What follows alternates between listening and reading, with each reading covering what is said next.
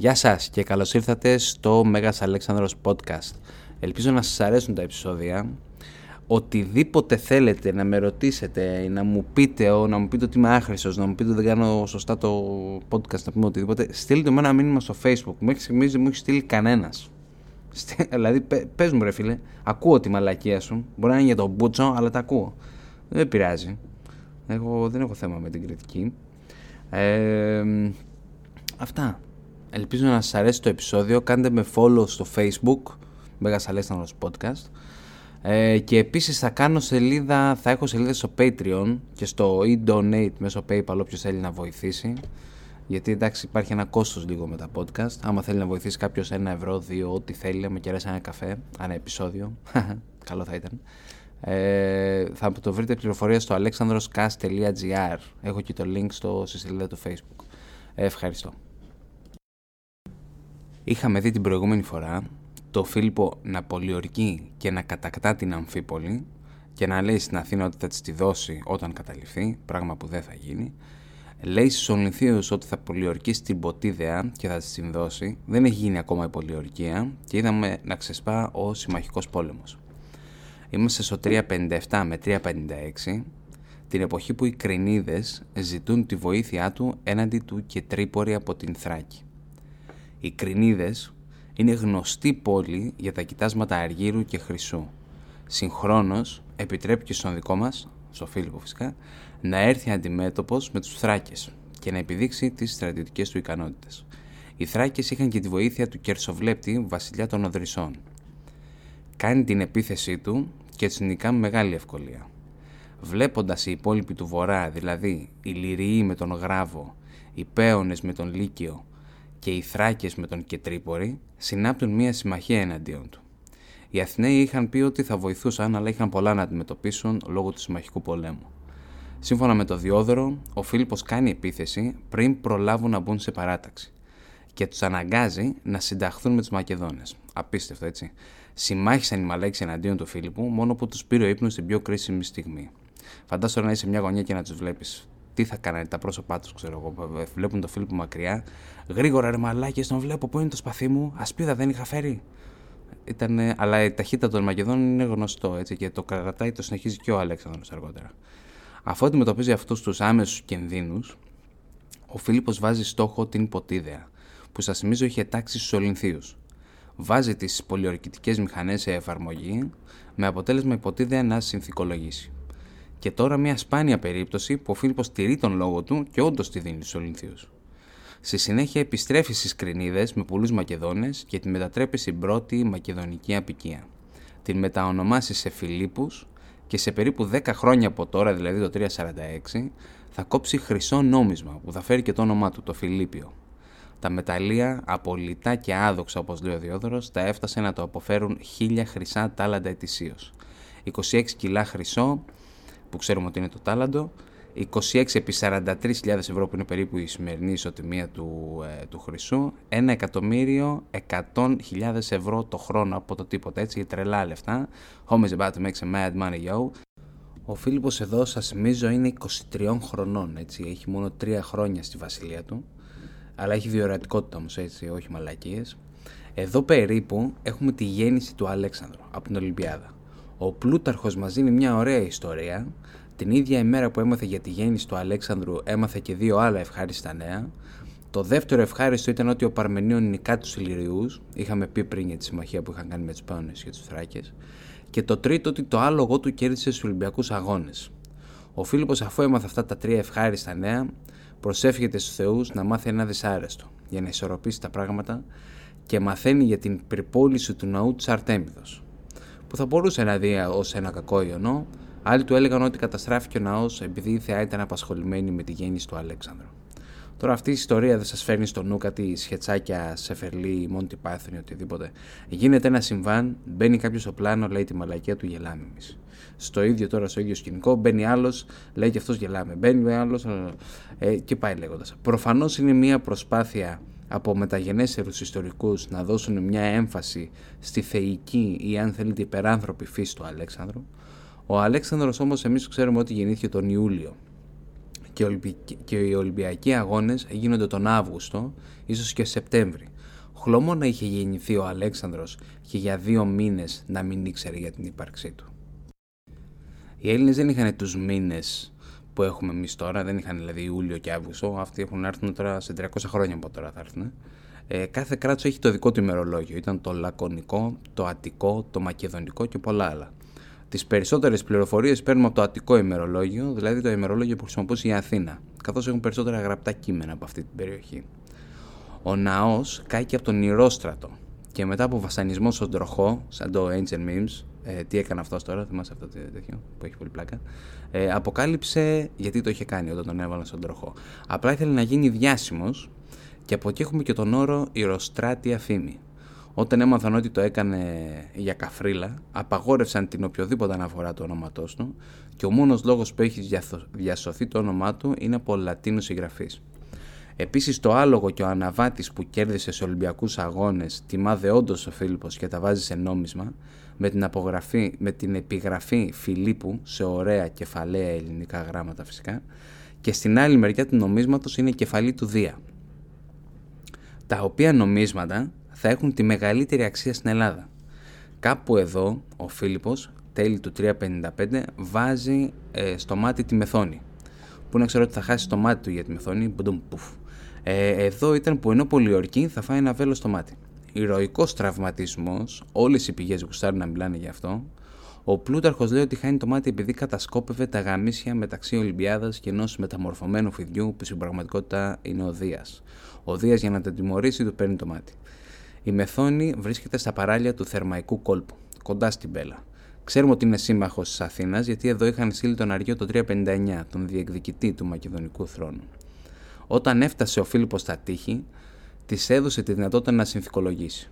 Η Μεθόνια αρνήθηκε. Ένιωθε προστατευμένη χάρη στα ισχυρά τείχη της, ζητά βοήθεια από την Αθήνα, η Μεθόνη φυσικά, και ξεκινάει η πολιορκία. Που διήρκησε περισσότερο από το συνηθισμένο, αλλά οι Μακεδόνες με σφεντώνες, με πολιορκητικούς κρυούς και με άντρες να σκαρφαλώνουν τα τείχη την καταφέρνει. Όχι πριν από ένα παλικάρι με το όνομα Άστυρ πετυχαίνει το Φίλιππο στο δεξί μάτι. Σοβαρός τραυματισμός, το παθαίνει ενώ επιθεωρεί τις πολιορκικές μηχανές. Φίλιππε, πρόσεχε! Τι! Μπαμ! Την επόμενη φορά σκύψε ρε μαλακα, τι πρόσεχε και μαλακίες. Όσο ήταν τραυματισμένος, η βοήθεια που έστειλε η Αθήνα περνάνε τα τείχη. Προφανώς οι πολιορκοί έκαναν ένα διάλειμμα να τσεκάρουν τον Βασιλιά και βρήκαν ευκαιρία να περάσουν. Οι κύριοι Λάχαρη και Απολωνία. Τους τίμησε η Αθήνα το 355, γι' αυτό και ξέρουμε τα ονόματά τους. Ο δόκτωρ Κριτόβουλος βγάζει το μάτι. Από τον Ιουστίνο μαθαίνουμε ότι παρά τον τραυματισμό δείχνει επίοικιας στου κατοίκου Μεθόνης και επιτρέπει στους επιζήσαντες να εγκαταλείψουν την πόλη παίρνοντας μαζί, του, παίρνοντας μαζί τους μόνο ένα ρούχο. Ισοπεδώνει τη Μεθόνη σε τέτοιο βαθμό που μας λέει ο Διόδωρος δεν μπορούμε να καταλάβουμε τη θέση της και έπειτα μοιράζει τη γη στους στρατιώτες του. Καλό αφεντικό ο Φίλιππος. Τώρα θα αλλάξουμε λίγο κεφάλαιο και θα μιλήσουμε για τους Δελφούς. Οι Δελφοί είναι το πιο σημαντικό μαντίο της αρχαίας Ελλάδος. Μαντίο που άνοιγε στο Θεό Απόλλωνα. Το γνώθι σε αυτόν ήταν γραμμένο στην επιγραφή, ήταν γραμμένο σε μια επιγραφή στη γετρική είσοδο του μαντίου. Από τον Διόδωρο μαθαίνουμε ότι ένας βοσκός κατάλαβε τι παίζει με το μαντίο, όταν τα κατσίκια του τρώγαν από ένα συγκεκριμένο μέρος, έβλεπε ότι συμπεριφέρονται διαφορετικά. Πάει εκεί για να τσεκάρει τη φάση και πάνω από ένα συγκεκριμένο χάσμα βγαίνουν κάτι αέρια, που τα εισπνέει και αρχίζει και λέει κάτι τρελά πράγματα. Γυρίζει στο χωριό, το κάνει βούκινο και ξεκινάνε όλοι να νιώσουν αυτή τη θεϊκή μαστούρα. Ο Διόδωρος μας λέει ότι πολλοί από τους θεόληπτους, θεόληπτους, έτσι τους λέγανε, πηδούσαν μέσα στο χάσμα εξαιτίας της μαστούρας. Εν τέλει αποφασίζουν ότι τα αέρια έχουν θεϊκή καταγωγή και δεν μπορούν όλοι να έχουν πρόσβαση στο σημείο αυτό. Στην αρχή, οι ιερείς του Απόλλωνα αποφασίζουν ότι θα έχουν μια παρθένα πιτσιρίκα, την πιο ωραία του χωριού, που θα μιλάει με το Θεό Απόλλωνα, η Πυθία, η οποία θα έπινε νερό από την Κασταλία πηγή, μασούσε φύλλα από δάφνη και συνέχεια καθόταν σε ένα τρίποδα, ακριβώς πάνω από μια σχισμή που βγαίνουν να θυμιάσει. Τη ρωτάει μετά ο ιερέας αυτό που θέλει να μάθει και λέει αυτή τα δικά της συνήθως δύσκολες εκφράσεις, οπότε ήταν στα χέρια του ακροατή πώς θα μεταφράσει το χωρισμό. Όπως ο χωρισμός που πήραν οι Αθηναίοι πριν από την ευμαχία της Αλαμίνα, ξύλινα τείχη θα σώσουν τα Αθήνας. Αυτό κάποιοι Αθηναίοι το πήραν ότι πρέπει να κρυφτούν από τους Πέρσες στην Ακρόπολη και να χτίσουν ξύλινα τείχη γύρω από τον ναό. Άλλοι Αθηναίοι και συγκεκριμένα ο Θεμιστοκλή πίστευαν πως πρέπει να αμυνθούν από τα πλοία τους και να επενδύσουν στο ναυτικό. Ο Αριστοτέλης, ο, Αριστοτέλης, ο Θεμιστοκλής είχε δίκιο. Ε, υπάρχει ένας κάφρος που ρώτησε για το φίλο του παιδιού και πήρε το χρησμό άρεν ου θήλη. Ανάλογα που βάλεις το κόμμα πριν από το ου έχεις αγόρι όχι κορίτσι αλλά μπορείς και αγόρι όχι κορίτσι. Τζάμπα πήγε ο μαλάκας. Μετά από κάποιο καιρό, το 219 π.Χ., ένας εχεκράτης από τη Θεσσαλία απήγαγε και βίασε μια νεαρή και όμορφη πυθία και ως εκ τούτου αποφάσισαν ότι η πυθία θα είναι μια κυρία 50 χρονών. Το σκεπτικό τους ήταν ποιος μαλάκας θα θέλει να πηδήξει μια 50, πόσο μάλλον να την απαγάγει. Σε σχέση με τις άλλες γυναίκες της ίδιας εποχής, η πυθία έχει ένα αξιοζήλευτο επάγγελμα. Έχει δικαίωμα απόκτηση ακινήτων, έχει απαλλαγή από φόρο, μπορούσε να εμφανίζεται σε δημόσιες εκδηλώσεις, είχε μισθό και οι υπόλοιπες γυναίκες στην Αθήνα δεν μπορούσαν να βγουν από το σπίτι. Έτσι, χαριστικά ένα θέατρο, μόνο στη Σπάρτη είχαν λίγα δικαιώματα παραπάνω από τις άλλες. Αυτά για την πυθία. Το μαντίο των Δελφών είχαν δικαίωμα όλες οι πόλεις να το συμβουλεύονται. Αλλά συνήθως πάντα η Θεσσαλία έπαιρνε τη συμβουλή. Έπαιρνε πρώτη τη συμβουλή. Αυτό αλλάζει μετά την εισβολή των Θηβαίων στη Θεσσαλία το 364. Είχαν δηλαδή το δικαίωμα της προμαντίας. Αργότερα έχουν και οι Αθηναίοι αυτό το δικαίωμα. Το μαντίο, όπως είπαμε, ήταν πολύ ιερό πράγμα για τους Έλληνες. Οπότε δεν γινόταν να ελέγχεται μόνο από μία πόλη. Έτσι δημιουργούν ένα συνασπισμό πόλεων, η λεγόμενη αμφικτιονία, οι οποίοι κήρυταν πόλεμο σε όποιον παραβίαζε το μαντίο. Και κήρυταν τον λεγόμενο Ιερό Πόλεμο. Μάλλον συστάθηκε περίπου 595 με 586 π.Χ. και είχαν στόχο να προστατεύουν τον ναό της Δήμητρας στην Ανθήλη κοντά στις Θερμοπύλες. Ο πρώτος ιερός πόλεμος διεξήχθη από ένα συνασπισμό πόλεων Θεσσαλών, Σικιονίων και Αθηναίων έναντι μιας φωγικής πόλης, την Κύρα, με την αφορμή ότι οι πολίτες της Κύρας παρενοχλούν τους προσκυνητές του Μαντίου. Πολύ πιθανόν οι Θεσσαλοί να λένε τα δικά τους καθώς πάντα είχαν βλέψει προς τη Φωκίδα. Αποτέλεσμα του, παλέμου, του πολέμου ήταν να καταστραφεί η Κύρα. Οι Θεσσαλοί παρέμειναν στην περιοχή για 20 χρόνια μέχρι που τους έδιωξαν ευβιωτοί. Ο δεύτερος ιερός πόλεμος ξεκίνησε από τους Σπαρτιάτες το 448 που δεν γούσαραν τον έλεγχο που έχουν οι Αθηναίοι με τις φωκίες στο Μαντίο και τη θέλουν ανεξάρτητη, με αποτέλεσμα να την παραδώσουν στους Αμφικτίονες. Αυτό δεν κρατάει πολύ, καθώς ο Περικλής εξτράτευσε ξανά λίγα χρόνια αργότερα, δεν ξέρουμε πότε ακριβώς, και την παραδίδει ξανά στου φωκείς. Και φτάσαμε στον τρίτο ιερό πόλεμο, που έχει ένα καινούριο παίκτη στο παιχνίδι, τον Φίλιππο και το κράτος Μακεδονίας. Ο πόλεμος ξεκίνησε από τη Φωκίδα, οι οποίοι ενώ έχουν συμμαχία με τους Θεβαίους, οι Θηβαίοι θα τους ρουφιανέψουν σε ένα αμφικτιονικό συνέδριο και θέτουν θέμα προς συζήτηση τα απλήρωτα πρόστιμα από τους Φωκείς και τους Σπαρτιάτες. Φαντάσου δηλαδή, έχεις πάει για σουβλάκια με την παρέα σου και ο κολλητός σου την ώρα που περνάει ο ιδιοκτήτης του πιστοπολίου σου λέει: Ρε Μαλάκα τα λεφτά που χρώσαγες για τους γύρους που έφεγε προχθές τα έφερες. Δεν είναι ψηλό μονοπανιά, έτσι. Το πρόσημο των φωκαίων είναι κάπως αστείο. Επιβλήθηκε επειδή καλλιεργούσαν την ιερή γη της πεδιάδας της Κύρας. Πλέον είναι πεδιάδα, πριν στον πρώτο ιερό πόλεμο ήταν πόλη, χωριό τι ήταν. Ε, επειδή καλλιεργούσαν την ιερή γη της πεδιάδα της Κύρας όπου αράζανε τα ζώα που θα θυσιάζονταν στο μαντίο. Ε, η Σπάρτη έχει κάνει κάτι πιο σημαντικό. Έχει καταλάβει την Καδμία το 382 η Καδμία ήταν ακρόπολη της αρχαίας Θήβας, τώρα είμαστε το 356, δηλαδή 30 χρόνια και δεν έχουν δώσει μία. Το αμφικτιονικό συνέδριο διπλασιάζει τα πρόσημα και στις δύο περιπτώσεις. Δηλαδή και για τη Σπάρτη και για τους Φωκείς που. Τι κάνανε, ρε, που σιγά το πράγμα. Με τρώγαν τα ζώα εκεί που θα θυσιάζονταν. Όχι τι κάνανε, καλλιεργούσαν την ιερή γη. Σιγά το πράγμα. Αχ, λοιπόν, πού ήμασταν. Ο Φιλόμιλος από τη Φωκίδα πείθει τους δικούς του να μην πληρώσει την προσάφηξη του προστίμου. Και όχι, όχι μόνο αυτό, αλλά καταλαμβάνει τους δέλφους ως ένδειξη διαμαρτυρίας. Ο Φιλόμιλος, αφού επιλέχθηκε ως στρατηγός από τις Φωκείς, πάει στη Σπάρτη να ζητήσει βοήθεια. Υπόσχεται να μεταπίσει τους αμφικτίονες για το πρόσημο που έχει επιβληθεί και στους Σπαρτιάτες. Ο βασιλιάς Αρχίδαμος της Σπάρτης του δίνει κρυφά 15 τάλαντα, τα οποία δέχεται με μεγάλη ευχαρίστηση, προσλαμβάνει μισθοφόρους και καταλαμβάνει τους δελφούς. Έρχονται τελικά οι λοκροί για να τον διώξουν, δεν, δεν τα καταφέρνουν και αφού του εχμαλωτίζει τους ρίχνει από τις φεδριάδες πέτρες, όπως τιμωρούνται οι ιερόσιλοι κατά παράδοση. Έχει και την πυθία που την αναγκάζει να συμβουλευτεί το Θεό Απόλλωνα. Με το ερώτημα και τώρα τι κάνω; Τι να πει η κακομήρα, έχει τους μισοφόρους μπροστά της, έχει δει τους λοκρούς να τους πετάει από τις φεδριάδες πέτρες, ό,τι θες κάνε, του λέει. Ο Φιλόμιλος έχει στείλει πρεσβείες για να δικαιολογήσει τις πράξεις του. Υπάρχει μια κόντρα ανάμεσα στις πόλεις. Ποια θα στείλει περισσότερα λεφτά στο μαντίο; Με αποτέλεσμα να μαζεύεται ένας απίστευτος αριθμός θησαυρών και όλες οι πόλεις το ξέρουν αυτό. Οπότε για να κερδίσει τη συμπάθειά τους, τους υπόσχεται ότι θα το προστατεύσει. Δυστυχώς δεν πείθονται τα άλλα μέλη της Αμφικτιονίας και κηρύττουν ιερό πόλεμο στη Φωκίδα.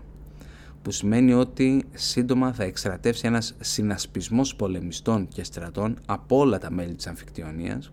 Αναγκάζεται, λέει ο Διόδωρος, να πάρει θησαυρούς από τους ναούς για να προσλάβει 10.000 μεσοφόρους. Με μισθό μια μισή φορά πάνω από το κανονικό για να ξεπεράσουν τις τύψεις τους που ίσως θα ένιωθαν παίρνοντας κλεμμένα λεφτά από το μαντίο. Καλά, τώρα εμείς πριν από λίγο είχαμε πει ότι ο Φιλόμελο είχε υποσχεθεί ότι δεν θα πειράξει τους θησαυρού του ναού. Και όντως έτσι είχε πει, έτσι μας λένε δηλαδή ότι είχε πει, και όταν τους ζητήθηκε να δικαιολογήσει τις πράξεις του, απάντησε: Υποσχέθηκα να προστατεύω το θησαυροφυλάκιο, όχι το περιεχόμενό του. Καλό, ε. ε. Αυτή ήταν η αρχή. Δηλαδή πρώτα πήραν λεφτά για μισοφόρους, αλλά στη συνέχεια τα χαλάνε σε πουτάνες και χορεύτριες. Who can blame them? Ε, οι πρώτες ενέργειες των μισοφόρων υπό τον Φιλόμιλο είναι να εισβάλλουν στη Λοκρίδα, όπου νικά μια δύναμη λοκρών και θηβαίων. Στη συνέχεια ακόμα μια νίκη έναντι 6.000 Θεσσαλών στο όρος Αργόλα. Η Θεσσαλία εδώ διασπάται σε δύο δυνάμεις, οι Φερές που ζητούν βοήθεια από την Αθήνα και που Αθήνα έχει συμμαχίσει με τους Φωκείς και το κοινό των Θεσσαλών, με επικεφαλής στη Λάρισα. Ζητούν τη βοήθεια του Φίλιππου και εδώ πάλι το κοινό των Θεσσαλών θα ζητήσει τη βοήθεια του Φίλιππου έναντι των Φερών. Το πάρτι για το Φιλόμουλο δεν κρατάει πολύ και το 354 στην Νέονα θα χάσει τη μάχη έναντι των Αμφικτιώνων, 13.000 στο σύνολο και επικεφαλής ο Θηβαίος Παμένης. Ο ίδιος Παμένης που είχε μέσα σε εισαγωγικά φιλοξενήσει ας πούμε τον Φίλιππο κατά την ομοιρία του στη Θήβα. Που λέγεται επίσης ότι είχαν και ερωτική σχέση έτσι. Ερωτική αυτή τη σχέση που είχαν οι αρχαίοι Έλληνες, την οποία θα μιλήσουμε στο μέλλον γι' αυτό. Όσοι δεν πέθαναν στη μάχη, οθήθηκαν προς τους γκρεμούς του Παρνασού. Ο Φιλόμιλος, που ήταν ένας από αυτούς, όταν είδε ότι το τέλος ήταν κοντά, αυτοκτόνησε πηδώντας στο κενό. Η Θήβα λέει όλα καλά, πάει και αυτό, αφού έφυγε ο Φιλόμιλος τελείωσε το πανηγύρι και στέλνει 5.000 στρατιώτες μαζί και ο Παμένης η Μικράσια για να υπηρετήσουν τον Αρτάβαζο εναντίον του Πέρση Βασιλιά. Κάτι θα βγάλαν και από εκεί, δεν νομίζω να πήγαν τζάμπα. Υπάρχει και μια ιστορία ότι ο Φίλιππος συνοδεύει τον Παμένη ως τα Άβδυρα, περιοχή των Θρακών έπρεπε να έρθει σε διακανονισμό με τον Κερσοβλέπτη ώστε να βοηθήσουν τον Παμένη και στην επιστροφή ο Φίλιππος καταλαμβάνει δύο πόλεις, τα Άβδυρα και τη Μαρόνια. Εμείς είμαστε εδώ, ρε παιδιά, δεν κλέβουμε και ό,τι κοσμάκι βρούμε μπροστά μας. Έχουμε ακόμα πολύ δρόμο μέχρι την Πέλα και στεγνώνουν τα ταμεία. Οι δύο πόλεις που μόλις αναφερθήκαμε, Άβδυρα και Μαρόνια, είναι σύμμαχοι των Αθηναίων και για κακή του τύχη βρίσκονται στο λιμάνι αραγμένα 20 τριήρης. Ο Φίλιππος εφοδιάζει τέσσερα πλοία με δυνατούς κοπηλάτες και τους βάζει να βγουν σαν ανοιχτά. Ξεκινάνε οι Αθηναίοι το κυνήγι και όταν είναι μακριά, ο υπόλοιπος στόλο του Φίλιππου περνάει ακριβώς μπροστά από το λιμάνι των Αθηναίων ανενόχλητος και κατευθύνεται προς το μακεδονικό λιμάνι στην Ημαθία. Τελικά γλίτωσαν όλα τα πλοία, μαζί και τα τέσσερα που κατόρθωσαν, που κατέφεραν τον, ε, τον αντιπερισπασμό. Οι Θηβαίοι έκαναν μαλακία που διέξαν τον Παμένη, γιατί οι φωκείς δεν τα έχουν παρετήσει και αντιμετωπίζουν το θάνατο του Φιλόμουλου με την ανακήρυξη του ονομάρχου ως αρχιστράτηγος και ο αδερφός του ο Φάιλος ως στρατηγός. Ο ονόμαρχος μπαίνει γρήγορα στο πετσί του ρόλου, παίρνει κι άλλα από το θησαυροφυλάκιο, προσλαμβάνει κι άλλους μισοφόρους και φτάνει στο σημείο να κόψει δικό του νόμισμα, που ο Διόδωρος μας δεν το χρησιμοποιεί για δωροδοκίες. Πρώτη στη λίστα δωροδοκιών είναι μερικοί Θεσσαλοί ηγέτες ώστε να αποχωρήσουν από τον πόλεμο, και εδώ οι υπόλοιποι ηγέτες συζητούν τη βοήθεια από τον Φίλιππο. Ο Φίλιππος ήταν απασχολημένος με τη Μεθόνη όταν ξέσπασε ο τρίτος ιερός πόλεμος, αλλά το 354 όταν ηρέμησαν τα πράγματα βοηθάει το κοινό των Θεσσαλών. Και η πρώτη του μάχη είναι εναντίον της συμμαχίας των Φερών με τον Λικόφρονα και η Φωκής με τον Φάιλο. Ο Φίλιππος να γαμάει εύκολα, χωρίς καμία δυσκολία. Λογικά θα είχε και βοήθεια από τους Θεσσαλούς. Ο ονόμαρχος απαντάει με μια τεράστια επίθεση όλου του στρατού. Περίπου 20.000 πεζούς και 500 υπείς. Εδώ ο Φίλιππος θα χάσει για πρώτη φορά μετά από 6 χρόνια στο θρόνο. Ο ονόμαρχος θα παρατάξει τη φάλαγγα σε μια κοιλάδα με ημικυκλικό σχήμα και στην άκρη των λόφων τοποθετεί καταπέλτες. Τους βλέπει από μακριά η Φίλιππος και δίνει τη διαταγή να επιτεθούν. Όταν βλέπουν οι φωκείς ότι πλησιάζουν οι Μακεδόνες, παριστάνουν ότι υποχωρούν. Και όταν είναι αρκετά κοντά, αναλαμβάνουν δράση καταπέλτες. Οι σαρισοφόροι Μακεδόνες δεν έχουν άλλη επιλογή εκτός από την υποχώρηση και ενώ υποχωρούν, διατάζει ο ονόμαρχος τους φαλαγίτες να επιτεθούν. Με αποτέλεσμα ο Φίλιππος να χάσει πολλούς άντρες, μέχρι που υπήρχε και κάποιο είδος ανταρσίας, ο Φίλιππος για να τους εμψυχώσει λέει χαρακτηριστικά ότι υποχωρεί σαν το κρυάρι για να χτυπήσει πιο δυνατά. Ξέρουμε ότι έγιναν δύο μάχες με τον Φίλιππο, να χάνει και τις δύο. Δεν έχουμε συγκεκριμένες πληροφορίες για κάθε μάχη, αλλά ξέρουμε το αποτέλεσμα. Κάποιοι λένε ότι ο Φίλιππος στην πρώτη μάχη έστειλε το πυζικό χωρίς να είναι ο ίδιος, γι' αυτό και έχασαν. Τις συνέπειες μπορούμε να τις φανταστούμε. Οι φωκείς με αναπτερωμένο ηθικό, ηθικό είναι έτοιμοι να τα γαμίσουν όλα και οι υπόλοιποι Έλληνες βλέπουν τους αίτητους μέχρι τώρα Μακεδόνες να χάνουν. Ο Φίλιππος πάει για λίγο Μακεδονία να βρει λίγο τα δικά του, τα πατήματά του, να πούμε ενίσχυση Σόισια και οι εχθροί στα βόρεια και ανατολικά σύνορα παραμένουν εχθροί, έτσι, οπότε πρέπει να, δεν μπορεί να ξεχαστεί τελείως. Οι Λυροί ψάχνονται να χωθούν στη Μακεδονία μαζί με τους Πέονες, αλλά ο βασιλιάς της Θράκης Κερσοβλέπτης, ο οποίος έχει μια ψηλοφωνία όπως, ψηλοσυμφωνία όπως είδαμε, επέτρεψε στο Φίλιππο να βοηθήσει τον Παμένη να φτάσει Μικρά Ασία, έχει αλλάξει διάθεση. Βλέπει τον Φίλιππο να χάνει και πιστεύει ότι έχει φτάσει στα όρια του. Την ίδια ώρα, δηλαδή το καλοκαίρι του 353, ο Χάριτας που έχουμε αναφερθεί και στο παρελθόν, ε, εκστρατεύει εναντίον του Κερσοβλέπτη και καταλαμβάνει τη Συστό, όπου με την ευλογία της Εκκλησίας του Δήμου σκοτώνει όλους τους άντρες και πλάει ως δούλους στα γυναικόπαιδα. Τώρα το μόνο πράγμα που έχει κάνει ο Κερσοβλέπτης είναι έχει σηκώσει λίγο κεφάλι, θέλει να κάνει λίγο το δικό του βασίλειο, ένα ενωμένο βασίλειο στη Θράκη και η Αθήνα επειδή δεν γουστάρει να έχουν να υπάρχει πολλή ελευθερία στα υπόλοιπα. Θέλει δημοκρατία στην Αθήνα και μόνο από ό,τι φαίνεται. Και απλά για να έχει ένα πόδι δηλαδή στη Βόρεια Ελλάδα, σκοτώνει όλους τους άντρες. Τι κάνανε, ρε πως, Δηλαδή, εντάξει, είναι, και η Αθήνα δεν είναι, είναι σκληρή. Ε, ναι, σκληρό πολύ, πιστεύω. Το κοινό των Χαλκιδαίων αλλάζει γνώμη για τον Φίλιππο και επιδιώκει συμμαχία με τους Αθηναίους, κάτι που θα το μάθει ο Φίλιππος και δεν θα το ξεχάσει. Όλα αυτά τα προβλήματα σε ένα χρόνο, δεν ξέρουμε ακριβώς πώς, λύνονται. Και ξεκινάει η κάθοδος προς τα νότια. 20.000 πεζούς στρατιώτες και 3.000 υπείς. Το μαθαίνει ο Λυκόφρον των Φερών και τρέχει να ζητήσει βοήθεια από τον ονόμαρχο. Από τον Ιουστίνο μαθαίνουμε ότι δωροδοκεί τους Αθηναίους και αυτοί δωροδοκεί τους Αθηναίους για να βοηθήσουν κι αυτοί. Όχι ότι δεν γούσαραν, αν μη τι άλλο. Απλά παίρνουν την απόφαση πιο εύκολα. Οι Αθηναίοι στέλνουν το χάρητα πάλι με στόλο στον παγασιτικό κόλπο ώστε να προστατεύει τις παγασές, λιμάνι των Θεσσαλών, για να μην κατακτηθεί από τον Φίλιππο, μέχρι να φτάσει ο Νόμαρχος και να ενωθεί με το επικό και τους μισοφόρους των Φερών. Αλλά δεν έχουν υπολογίσει την ταχύτητα των Μακεδόνων που προλαβαίνει τον Ονόμαρχο στην πεδιάδα των Κροκαίων. Διατάζει τους οπλίτες του, ο Φίλιππος, να φορέσουν στεφάνια από δάφνη, ώστε να δείχνουν ότι μάχονται για τον Απόλλωνα. Από Ιουστίνο μαθαίνουμε επίσης ότι οι φωκείς νιώθουν ενοχές και εγκαταλείπουν τις θέσεις τους. Οι 3.000 υπεί νικούν τους 500 του ονομάρχου και 20.000 σάρισες του την καθίζουν στο ακάλυπτο μέρος της φάλαγγας. Η νίκη ήταν απόλυτη, όπως λέει και ο Χάμοντ. Οι φωκείς έχασαν 6.000 άντρες και ακόμα 3.000 εχμαλωτίστηκαν. Οι εχμάλωτοι με διαταγή του Φίλιππο καταδικάστηκαν σε θάνατο με πνιγμό, όπως συνηθιζόταν σε ιερόσουλες Έλληνες αυτή την εποχή. Όπως επίσης και να μείνουν άταφοι. Ο ονόμαρχος ήταν ένας από τους 6.000 και πνίγηκε καθώς κολυμπούσε προς τους Αθηναίους για βοήθεια. Φαντάζομαι δεν ήταν και μόνος του, δηλαδή προφανώς ήταν και άλλοι 6.000, αλλά δεν ήταν μόνος του που πήγε, ε, που ζητούσε βοήθεια από τους Αθηναίους. Ε, ο Φίλιππος βρίσκει το πτώμα του. Τώρα αυτό, αν θέλουμε το πιστεύουμε, πού να το βρήκε μετά από. Δηλαδή, τρεις. Περίμενε. Τρεις. 9.000 άντρε μέσα στα 9.000 πτώματα. Μας λέει ο διάδρο ότι βρήκε το πτώμα του και τον σταυρώνει. Και δίνει μία προειδοποίηση. Όποιος τα ξαναβάλει με τους Θεούς θα έχει να κάνει με μένα. Αναλαμβάνει δηλαδή και ρόλους εκδικητή. Προφανώς εντάξει ήταν, ήταν και βαθιά ε, θρησκευόμενος, αλλά κάτι μου λέει ότι το κάνει για να το συμπαθήσουν οι υπόλοιποι Έλληνες. Η Φωκής απ' την άλλη στον μπούτσο τους μαθαίνει για το θάνατο του ονομάρχου και στο δευτερόλεπτο ονομάζουν αρχιστράτηγο τον Φάιλο. Μου αρέσει που δεν πτωήθηκαν καθόλου έτσι και ας έχουν χάσει το μισό στρατό τους, που δεν ήταν δικός τους στρατός, μισοφόρο ήταν η Σουνισιά και τα λεφτά κλεμμένα. Ε, ο Φάιλος απλά και όμορφα παίρνει λίγο ακόμα θησαυρό από τους Δελφούς και προσλαμβάνει κι άλλους μισοφόρους. Με διπλάσιο μισό αυτή τη φορά για να ξαναξεπεράσουν τις ενοχές τους ω Ιερόσιλη. Ο Λικόφρον των Φερών παραδίδει τον εαυτό του και την πόλη του στους Μακεδόνες.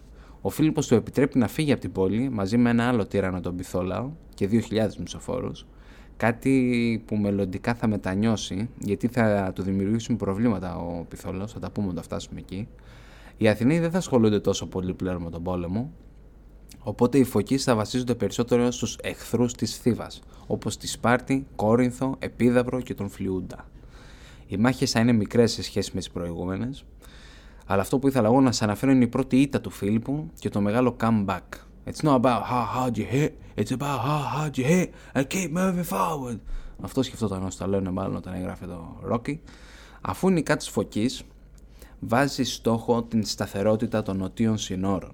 Οπότε δεν τον βλέπουν να κατευθύνεται προς την κεντρική Ελλάδα, όπως το περίμεναν και θα ήθελαν οι Θηβαίοι για να αποτελειώσουν τον ιερό πόλεμο. Κοιτάει και λίγο την πάρτη του. Και βάζει σε μία τάξη τη Θεσσαλία. Το κοινό των Θεσσαλών τον αγαπάνε. Οι φερές είναι που του δημιουργούν προβλήματα. Την ίδια ώρα πιστεύουμε ότι θα παντρευτεί για πέμπτη φορά την ανιψιά του Ιάσονα που μιλήσαμε στο προηγούμενο επεισόδιο. Ήταν ο τύρανος των Φερών που δολοφονείται από το κοινό των Θεσσαλών.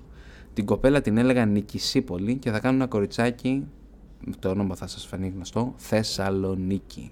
Όνομα που δίνει στην κόρη του ως αφιέρωση της Θεσσαλικής νίκης. Αυτή η Θεσσαλονίκη, αυτό το κοριτσάκι, θα δούμε σε περίπου πόσο έχουμε τώρα, είπαμε 350 κάτι. Ε, δεν θα περάσει καλά. Όταν είναι περίπου 40 χρόνια θα τη σκοτώσει ο γιος της.